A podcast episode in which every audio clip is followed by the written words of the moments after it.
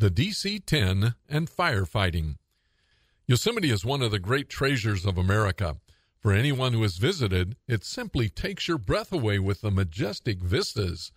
But it's not always been the vista or the majesty that has been taking your breath away.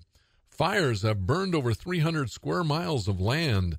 How in the world can you fight a fire that is so big and consumes thousands of acres a day at its peak burn? Well, only through the air, and that means the DC 10 tanker plane with a lead plane that marks the fire retardant drop areas. If you go to YouTube, there is a six minute video of the DC 10 making a fire run that is simply amazing.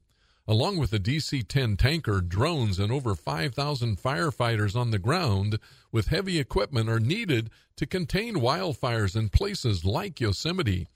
The next time you're in Yosemite and you smell the pine needles and not the smoke, let it remind you to thank our firefighters and all of those who put their lives on the line to save our national treasures. Heroes all. Now that's good news.